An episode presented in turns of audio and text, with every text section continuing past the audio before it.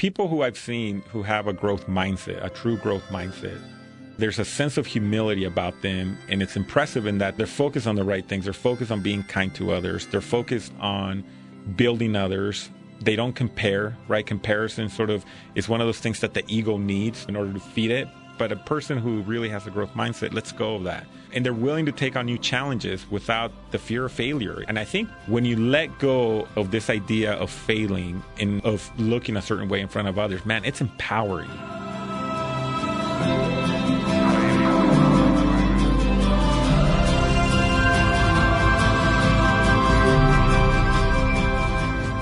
This is Jeff Burningham, and welcome to the Us podcast. Excited to be with you again this week. Here is the purpose of the podcast What can we learn from the people around us, and how do we make a difference?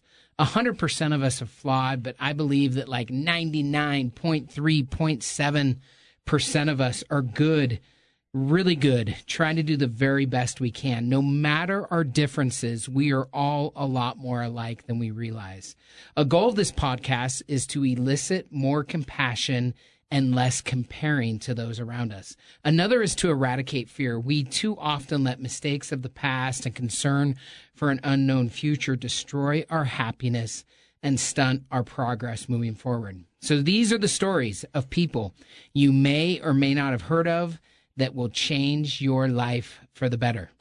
And today I'm grateful to have a friend in the podcast booth in a bright orange hoodie representing Timpview High School, Fidel Montero, the principal of Timpview High School. How you doing, Fidel? What's going on, Jeff? Thanks for coming, man. Thanks for having me. This is great. I appreciate the uh, the energy, the time you're putting into the podcast. I love what it stands for and what you're trying to accomplish. I appreciate humbled that. to be here, man. I'm grateful. Well, you have a lot to teach us, man. And you have like the toughest job in Utah. So let me tell you a little bit about Fidel. He's an immigrant. We're going to talk about his background. He's had a lot of success in education, many degrees that he can talk about, degrees of glory, Fidel, or not. Um, and he's been a great principal at Timpview High School, which happens to be the school that my children go to. I've had one son who just graduated last year and currently have a junior at Timpview. You've got like the hardest job in America right now, Fidel. Being a principal in a public high school during COVID. How has that been, man? Tell Wow. tell us about it. What do you think? Well, listen, you first- look tired. I mean, this has not been easy.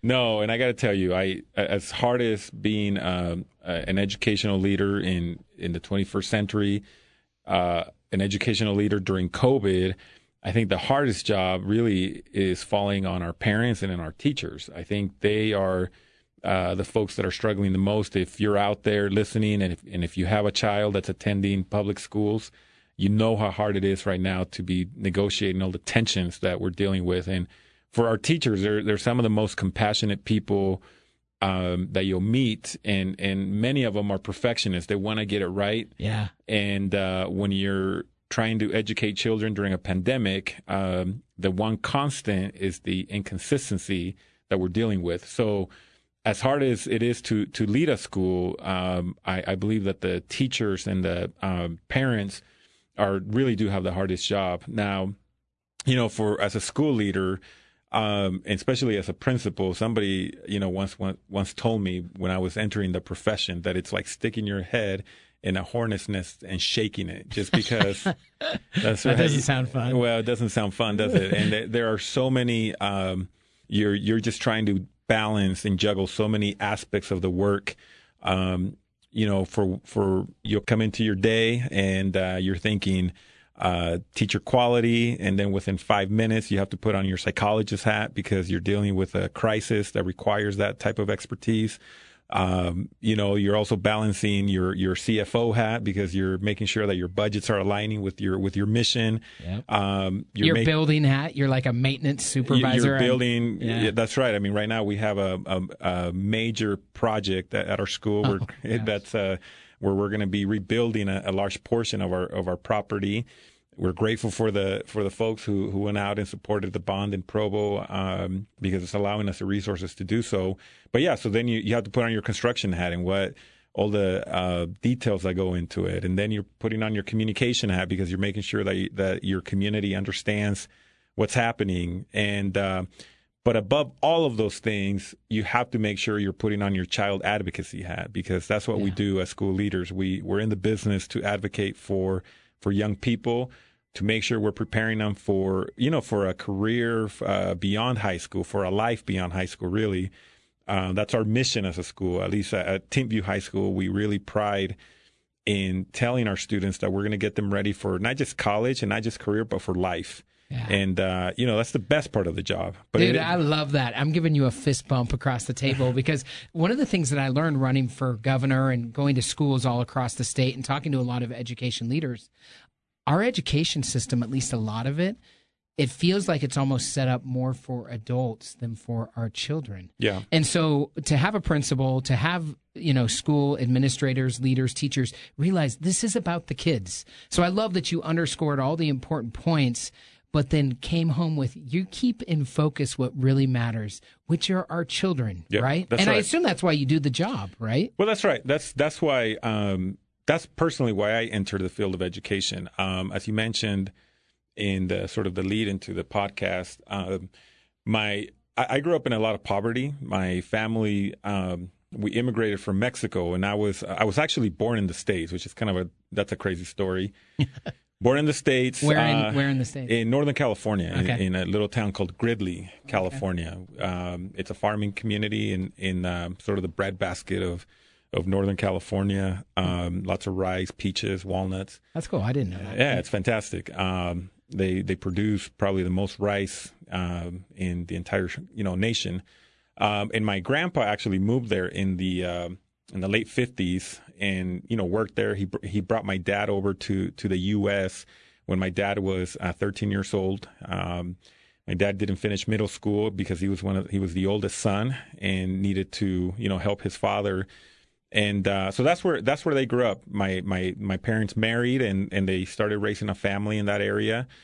And uh, but when we were when I was 2 again born in in Gridley California we um, economically uh, in the early 80s you know things sort of turned for went south. And the, the work that my dad was doing sort of um, hit ground bottom. So my mother moved us took all the children back to mexico uh, and my father stayed here in the states working. So mm-hmm. um, so my early memories as, as a child are when you know growing up in mexico. And i actually experienced uh, immigration as a u.s citizen which um, it's it's probably not uncommon, but it's certainly not the path you know that a lot of immigrants take. So. I, you know, I learned English as a second language. Uh, I didn't, I didn't learn English until I was 11 uh, years old or 12, and uh, and experienced all sort of all the challenges that that uh, you know uh, coming to a new country entails. And um, is that when you came back? When that's when I came back. Yeah. That's when I came back. And did you go back at two, or did your mom take you back because it was cheaper to live in Mexico, or because she could work there? Or? Yeah, it was it was it was a combination of those things. She had a she had a, a, a social support back home. Her her mother, my grandma, uh, uncles, aunts, um, who could help us. You know, who could help us uh, uh, sort of um, come along. And uh, and my father, he he was a farm labor contractor in the seventies, and uh, he had a sort of robust business. He was a very, although he did, he only had a middle school education, he was still very bright, and and at one point employed over 200 men wow. uh, that he cool. would bring, and he would contract with different farmers in all throughout Northern California. But when that business sort of hit rock bottom, uh, that's when they decided that it would be easier for my mother to um, sort of provide us, you know, uh, some education, to yeah. provide us. Um, a support uh, back home in Mexico. So that's why they made that decision. I can't, I mean, I can't imagine uh, as an adult now with my own family sort of making that type of sacrifice, right? Yeah. Um, you think about sort of, you know, picking, waking up one day and saying, look, this is what's going to be best for our family, for me to stay and work here and for you to go home and, and, and, you know, have the support of, of, you know, your, your parents. This is, I'm thinking of my mother, you know, having that conversation so yeah, that's that's what happened, and um, I tell you that as as sort of context because when we came back for, uh, from Mexico, we're in Mexico. By it's way, It's a little place called Colima. It's mm-hmm. it's the smallest state in the in the Republic of Mexico. It's it's a coastal city um, uh, south of Guadalajara, hmm. and when we came back. Um, you know, we, we didn't have anything. My dad at that point was a, just a farm farm labor worker. I told you he employed over 200 farm workers at one point, but when he lost that business, he went back to you know doing that work. He didn't he didn't he didn't have an education. He didn't have sort of something to fall back on, and he was doing the same work that that those men were doing that he was employing for all those years. So when when we came back, did you see your dad those ten years? yeah, he would he would go visit. You come back. Yeah, he would forth. go visit. Okay, keep going. Yeah, so he would go back. visit. Uh, he he would spend a lot of time with us, uh, you know, during the holidays and so forth. But um, but yeah, so but we didn't live with him obviously. So uh, when we came back, that you know that transition was was also an interesting one, right? Yeah. Uh, not having you know your dad around for all those years, and all of a sudden now, you know, he's in your life, and um, yeah, so that that was that was great, man. It was it was great, but it was also tough, man, because we came back and and uh, we were living in a labor camp. California has a lot of labor camps that uh, these are you know subsidized uh, housing for uh, farm labor families, and um, eh, you know it wasn't you know I was thinking of America as a place that we were going to come and all of a sudden have all all this abundance of wealth, and that wasn't the case, man. We came we came here and it was poverty. Yeah. You know, it was it was poverty at its sort of at a very profound level. We didn't have a lot of resources, um,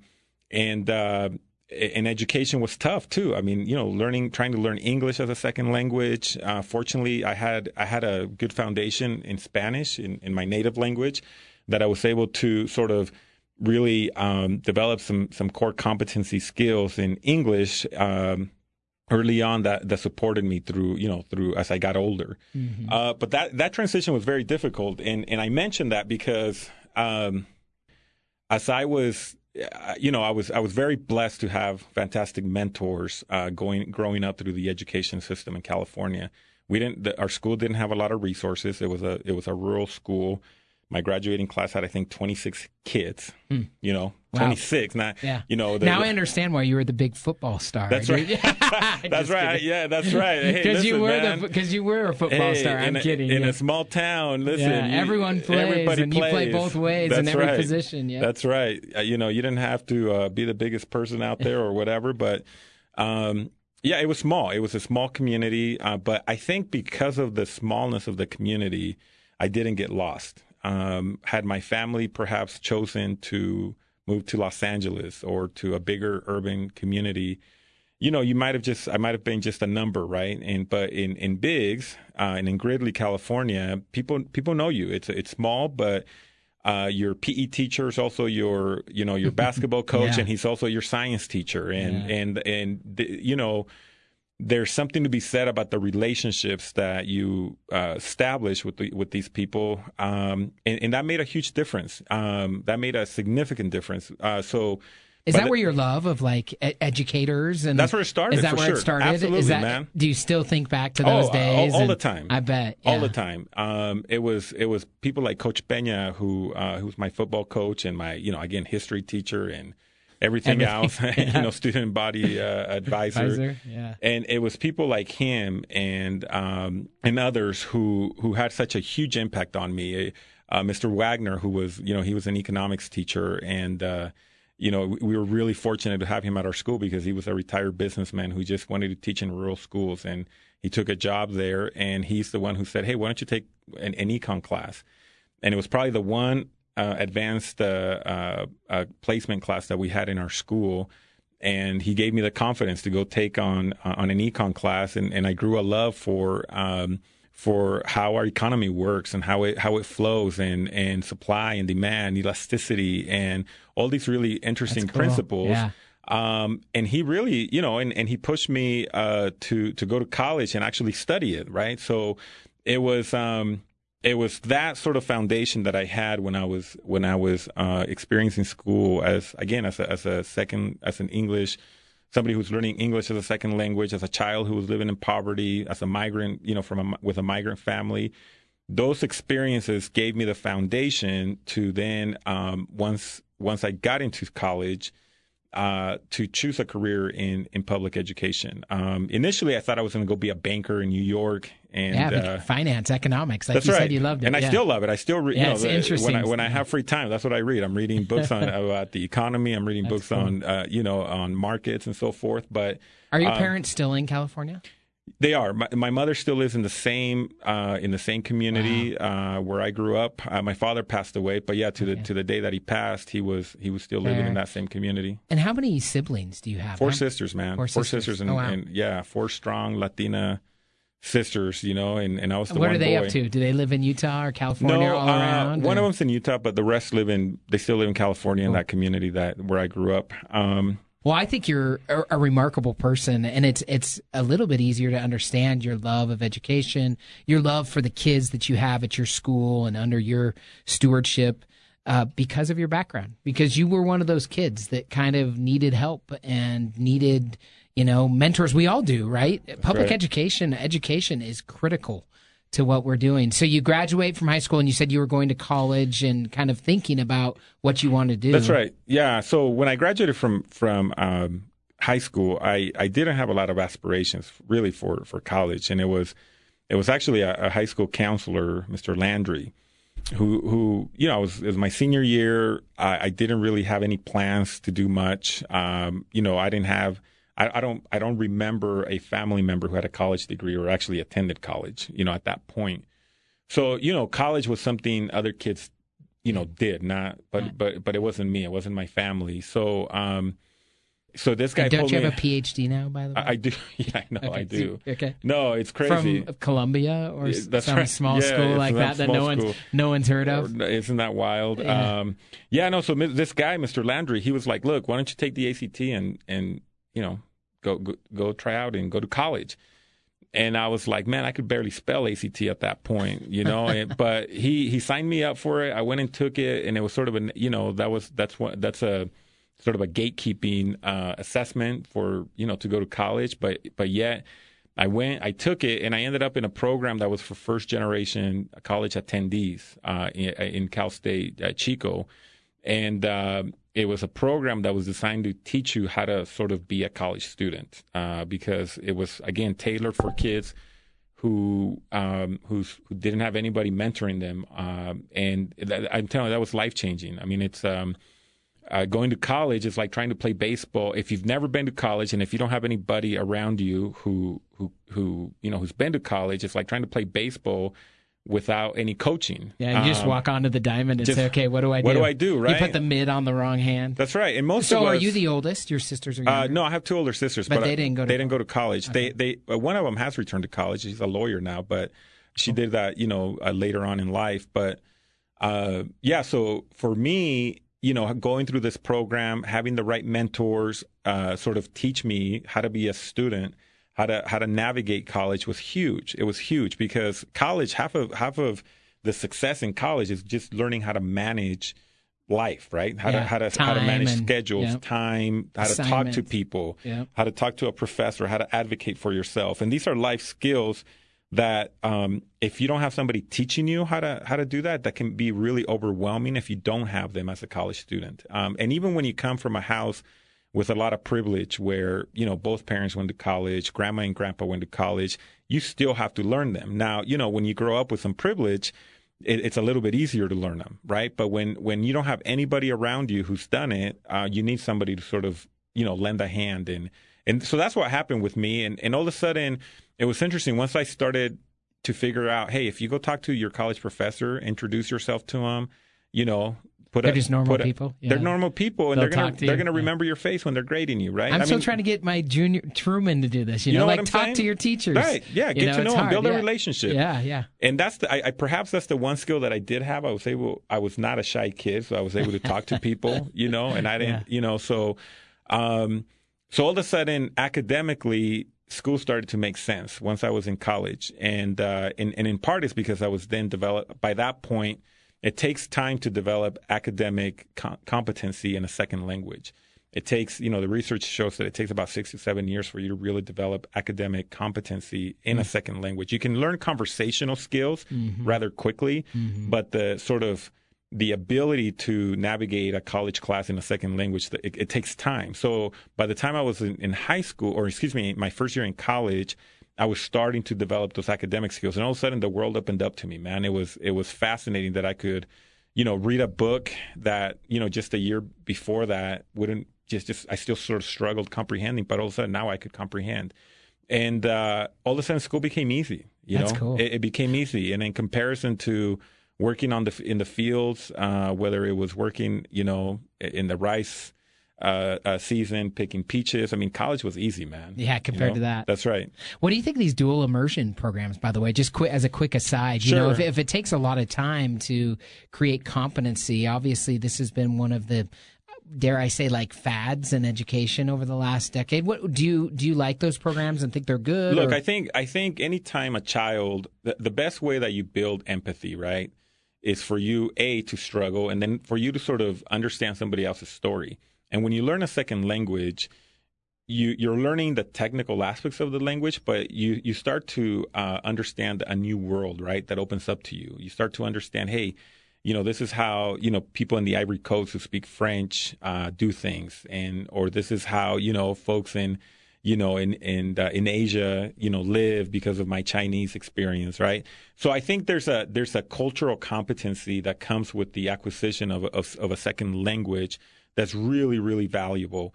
Um, and so when I look at programs, especially across the state of Utah, I think we're leading the state in terms of having uh, dual language programs for children. I, I think it's a wonderful thing. Now, you know, there's there's some funding um, uh, uh, aspects to to it that I think we need to address so that we have the appropriate funding to continue to support these programs. But when they're done right, I think these kids who who who learn Spanish, who learn Portuguese, who learn you know um, French Chinese French, Mandarin, whatever. whatever whatever language they're learning. I'd like to think that they're they're stepping away from that experience when they're done with with a little more empathy for others and in in the process they've developed a really powerful skill that that's going to pay off down the road. Uh, Yeah. So so I, I yeah so I'm I'm I'm 100 percent for them and you know at our own school we have um, That's interesting. You're kind of making the case for a fluency in something even outside of the language that they're learning. right. It's a fluency for understanding other people that are different than you, that Absolutely. that come from a different culture, that see things differently, which is obviously such a valuable skill and something that our world and our country is dying for. you know, right Absolutely. now. so so I think I liked how you framed it. Right. I, it's almost it's almost that it's almost like the the language skills are a secondary benefit, but the primary benefit is, is this sort of mental uh, exercise that you go through over and over again, and and it builds like you know this empathy right for others. So I love that.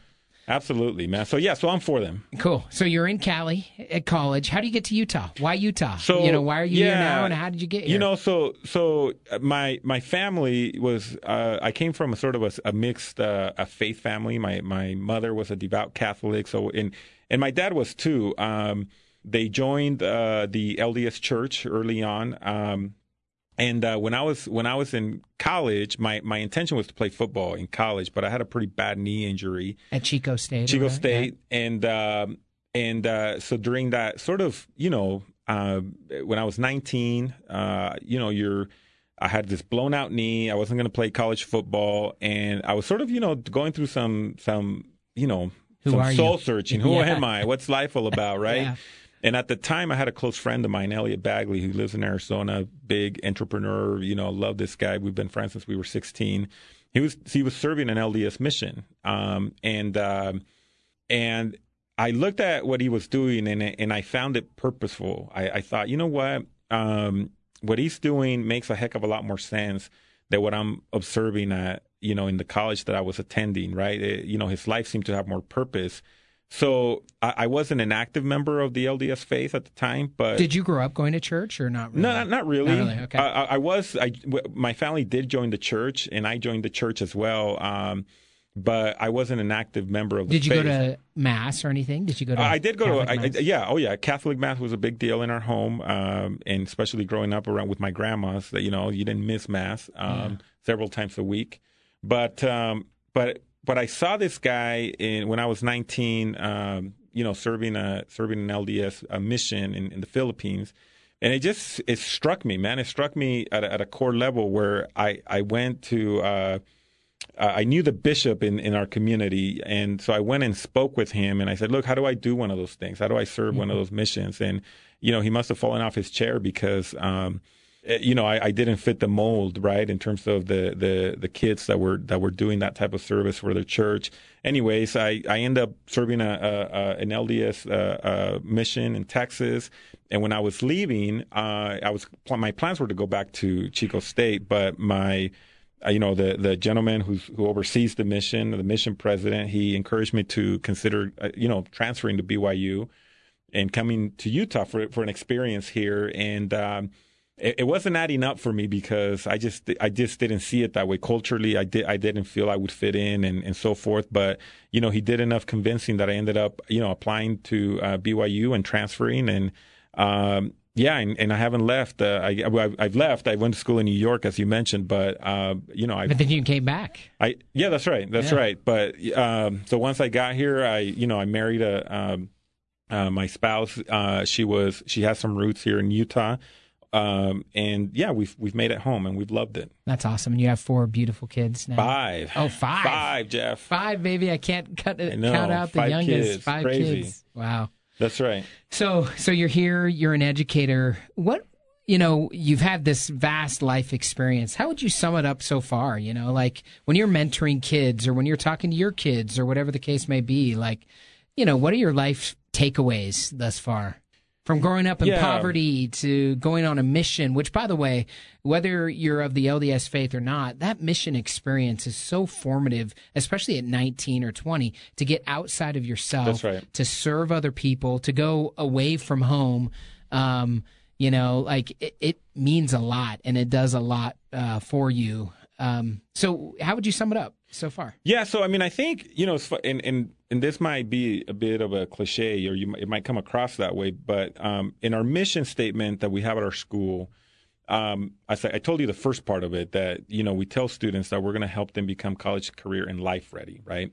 That's what we do as a school. But we do that, we achieve that by embracing inclusion, growth, and excellence. And and and I really believe at a gut level, uh, through my own experience, that when you are an inclusive person that when you you know when you reach out to others when you sort of uh, drop your judgment uh, judgmental mind when you sort of let go of ego when you um, when you're willing to sort of reflect and live with tension you know in in, in one hand and, and and certainty on the other um, when you're when you're able to do those things, when you're able to reach out to others, people who are different than you, people who have different life experience, and learn from them.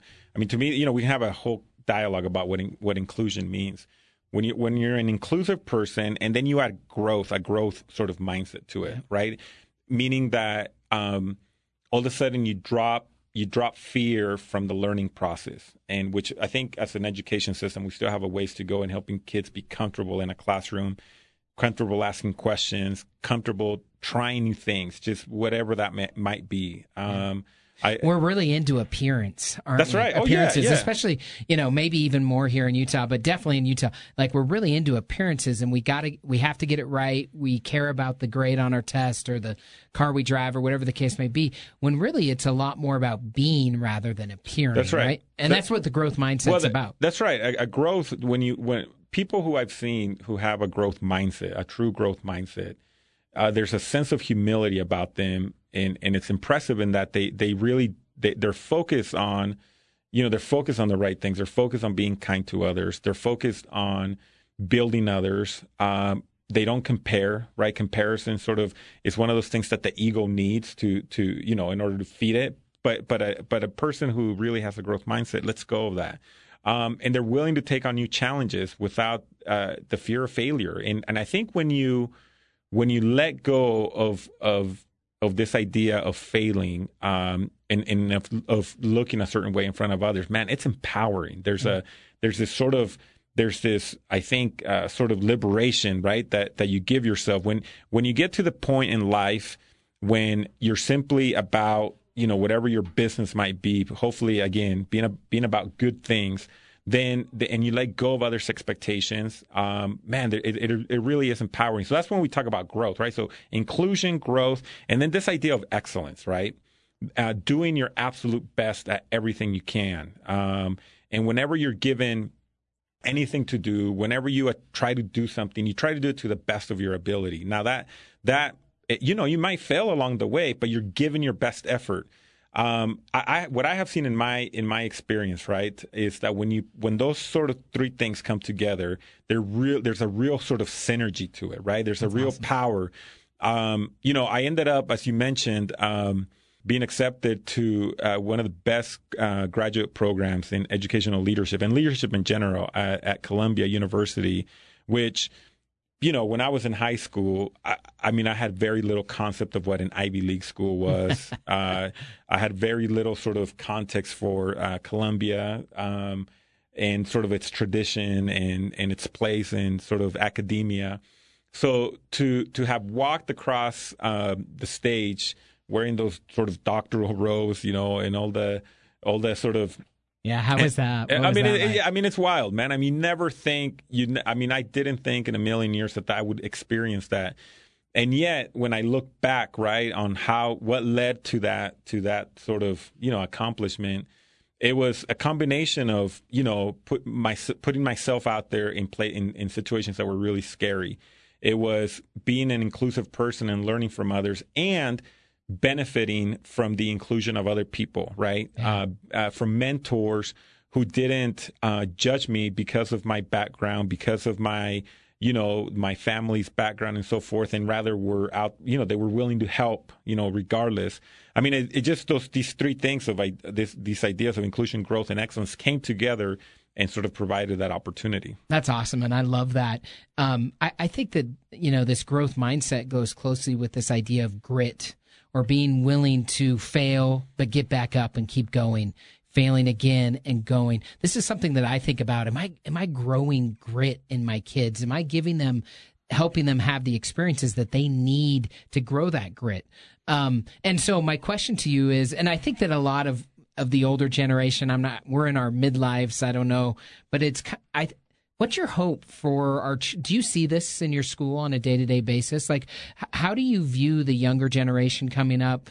Um, and and what gives you yeah. hope in them? I, I, have a lot of hope and confidence in them, but a, a lot of maybe older people don't. You yeah. know what I mean? Yeah. What are your thoughts? Yeah, I mean, I think I think our youth. I mean, I see you know thousands, right? Thousands of young people that I've been really fortunate to interact with, and I just at Timpview. Uh, I was also principal of Alta High School in Sandy. Um, I also I was Matt Holland's, uh, chief of staff at UVU, where we had you know over thirty something, thirty five thousand kids at yeah. the time.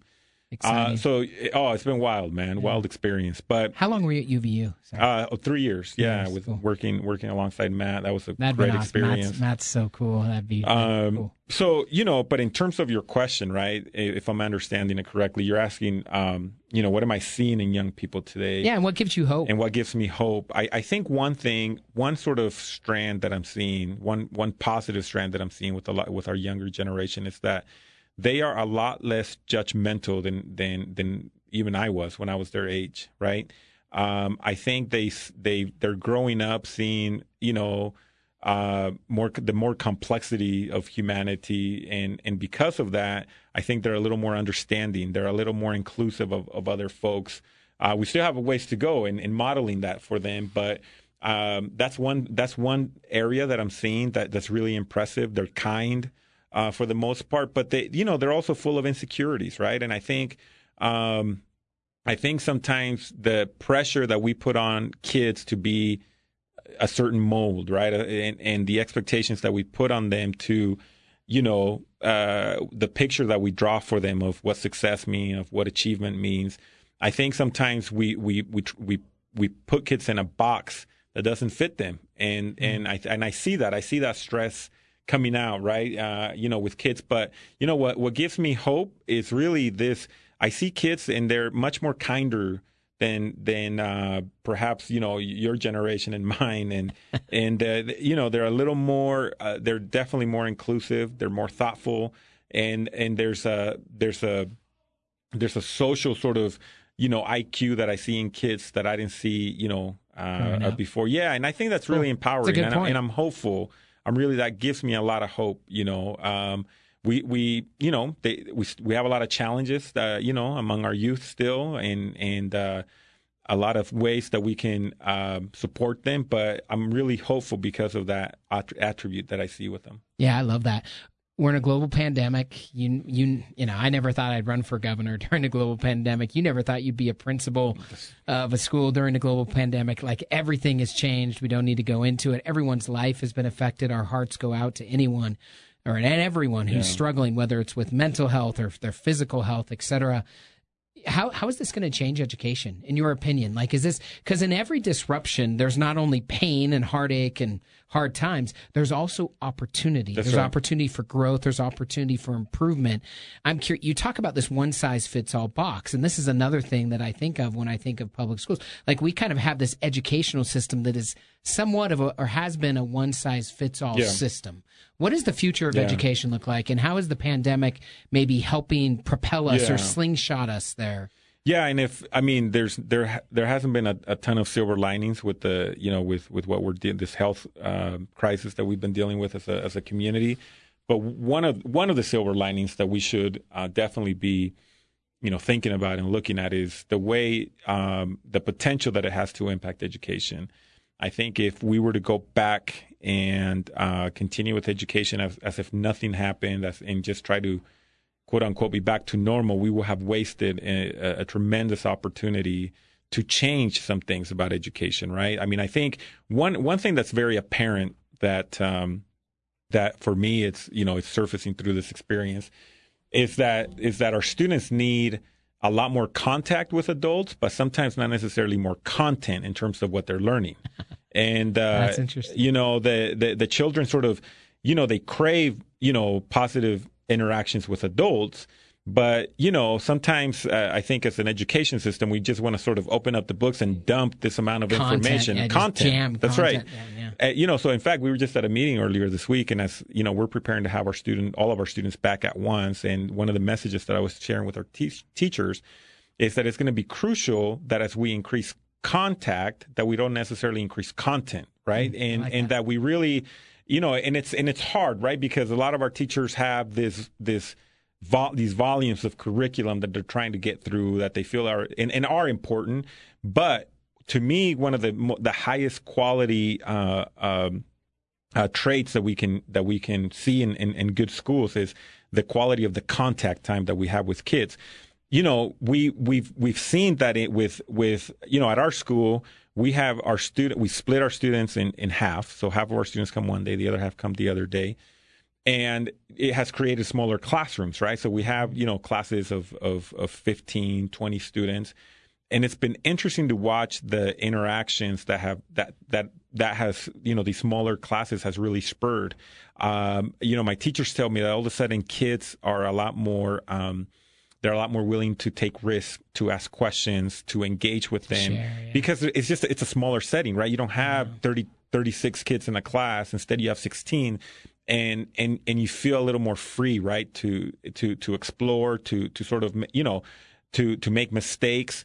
And a, a question that I have is how do how do we maintain that, right? Can, is there a way that we can leverage technology is there a way that we can leverage sort of, you know, we've had to be really, we've had to be really creative with schedules and with uh, when kids are in school, when they're not. Can can we leverage some of those? Some of these things that we're learning from to maintain some of those smaller, you know, interactions between the adults in the in the building and the students. Um, we have taxed our teachers a ton. I mean, we've yeah. asked our teachers to be uh, online teachers and uh, in person teachers at the same time. We've asked them to do it with eight classes. We've asked them to take care of kids who are not coming to school. We're asking them to prepare curriculum for that live instruction and for that, you know, for yeah, the, for the, so we, we're asking our, te- we're, we're maxing out our teachers.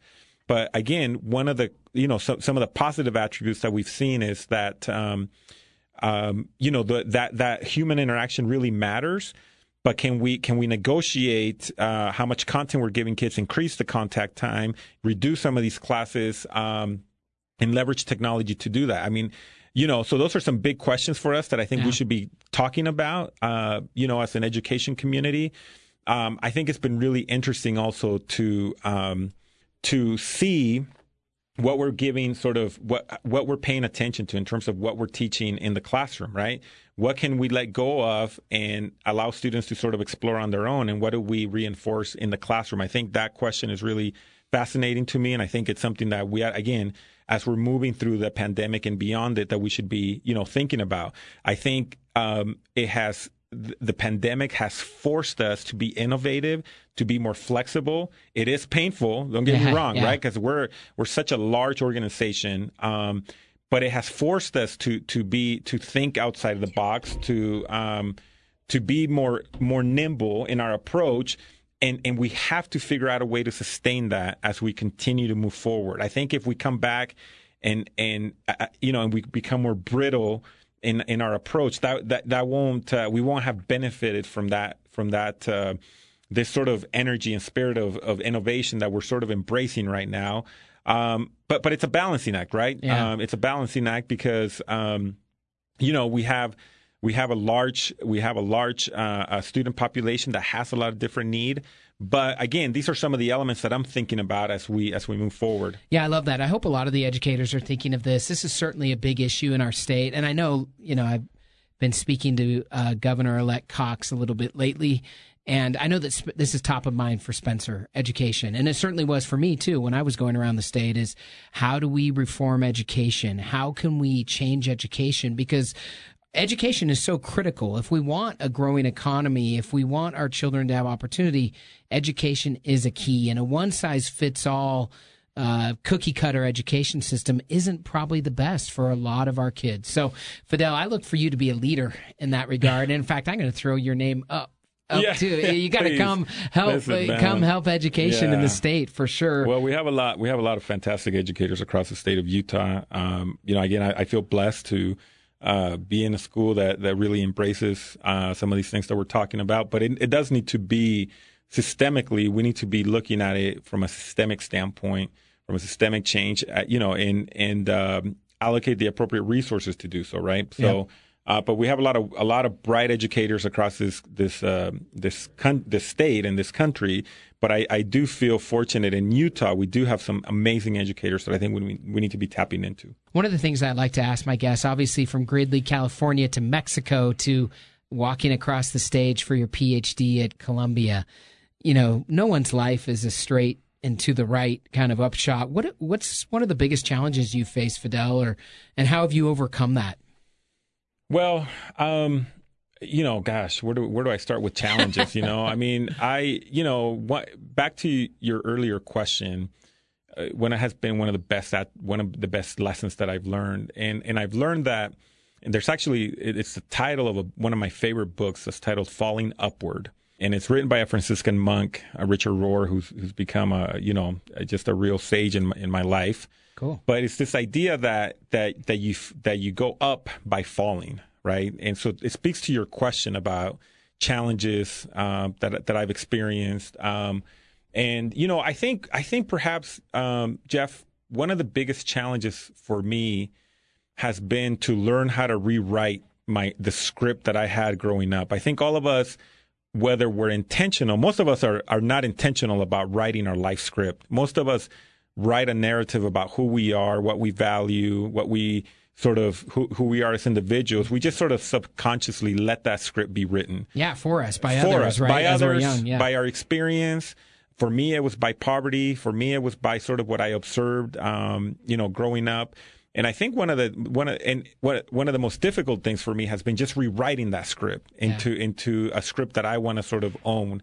And and I and and in the process, when we're rewriting that script, you you run into a lot of tension. I think you see a lot of marriages fall apart because people aren't willing to rewrite their script about uh, who they are as people. I think we see a lot of tension in business. I think we see a lot of tension in, in so many, you know, even even in the way students learn and approach learning. I think we have children that have a certain script about the type of learner they are, and a lot and a lot of times we reinforce that by the way we treat them in, in our education system. So for me, at a personal level, figuring out that that the, that I can rewrite that script was was has I've, I've experienced different challenges and different and that have really turned out to be quite quite you know wonderful blessings.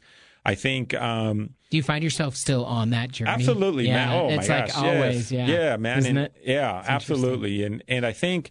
Um, I've been fortunate to be married to somebody who who's an, she's an amazing you know life partner, life coach, all of the above. My wife Nancy, uh, who you know will be listening, you know, today. But I think just in our own journey as a couple, right? I mean, I think uh, we've learned a lot along the way. Uh, and how to how to be how to be a strong couple through you know by falling man by falling in our faces and you know picking ourselves back up yeah even the most successful people you know the very most successful most well-known people they all fall they all have to pick themselves back up um, and i and i love that what what are you excited about what are you i, I know you're super busy um, what are you excited about right now what's keeping the fire going in your heart and mind yeah, so good question. What keeps me what keeps me fueled right now? You know, that the answer to that question I think has the answer varies depending on what phase of life you're in. Um, you know, right now I'm in a phase of life where all five of my children are at home. Uh, my wife and I were trying to figure out how to be.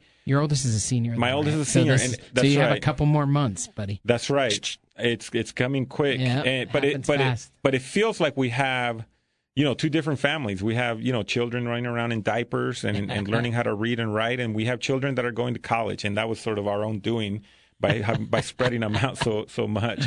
But you know what excites me is at a personal level is watching them grow up, um, watching them sort of become you know individuals with with um, you know who just who are themselves right? And it's been really cool to watch that you know in my oldest daughter um letting go perhaps of some of my own expectations and and just letting them letting them be who they are. Um i i think as a parent when you let go of this idea that you have to control your children all of a sudden you can really enjoy parenting. And you know eh, our our kids are going to be who they one of the things that i've learned about parenting and and in part it's just reflecting about my own experience is that our children are gonna they're gonna be who they're gonna be regard you know regardless of what we do right? Um and in spite of what we do. So you know uh, so that's that is, that's exciting for me watching my own children. I think professionally um uh you know i'm really excited about um you know I, right now is just having the best high school in, in america and and i and i think we can i can make a strong case uh, both from a quantitative standpoint and just empirically that uh, that our school has become one of the one of the most successful schools in America. It's a very diverse school. Forty percent of our children uh, live in poverty, which Wow, 40%. Forty percent. People don't realize that. Yeah. In in Provo, Utah, and it's a diverse school, and yet we outperform um, just about every school in the state of Utah academically, and you know that really excites me. I'm excited about. Uh, I think I'm at a point in, in my career where I'm starting to sort of piece together uh, what has worked, um, what I, what have I seen. You know, that's that that's sort of the the secret sauce, if you may, for for having a successful school. Um, so I'm excited about sort of bringing those ideas together, uh, sharing them with others, and and really continuing to to make that school, you know, one of the most dynamic schools in in the country. You know, and and then. Um, I'm, I'm also excited. I have some, some other projects that I'm working on. Again, writing projects and uh, some some other collaborative, you know, uh, things that I'm doing with, with some other folks. So you know, life life is full right now, man. That's right. Life You're living a full life and a good life. Well, that that's awesome, Fidel. I've always thought the world of you. You're making a difference in our community, in our state, and in our country. How could we help you with your goals? Like, what, how could how could I help you? How could our listeners help you? What what kind of help are you looking for? Again, this this podcast was meant to be kind of a, a group of people that are trying to do good Yeah. and to change the world in good ways. Yeah, so good good question. You know, and and, and if I'm a listener and I'm and, and I'm you know you're asking a high school principal, you're asking somebody with my background, what can I do, right? I think I think one of the most uh, the mo- one of the most understated sort of you know things that somebody can do is just mentoring a young person, right?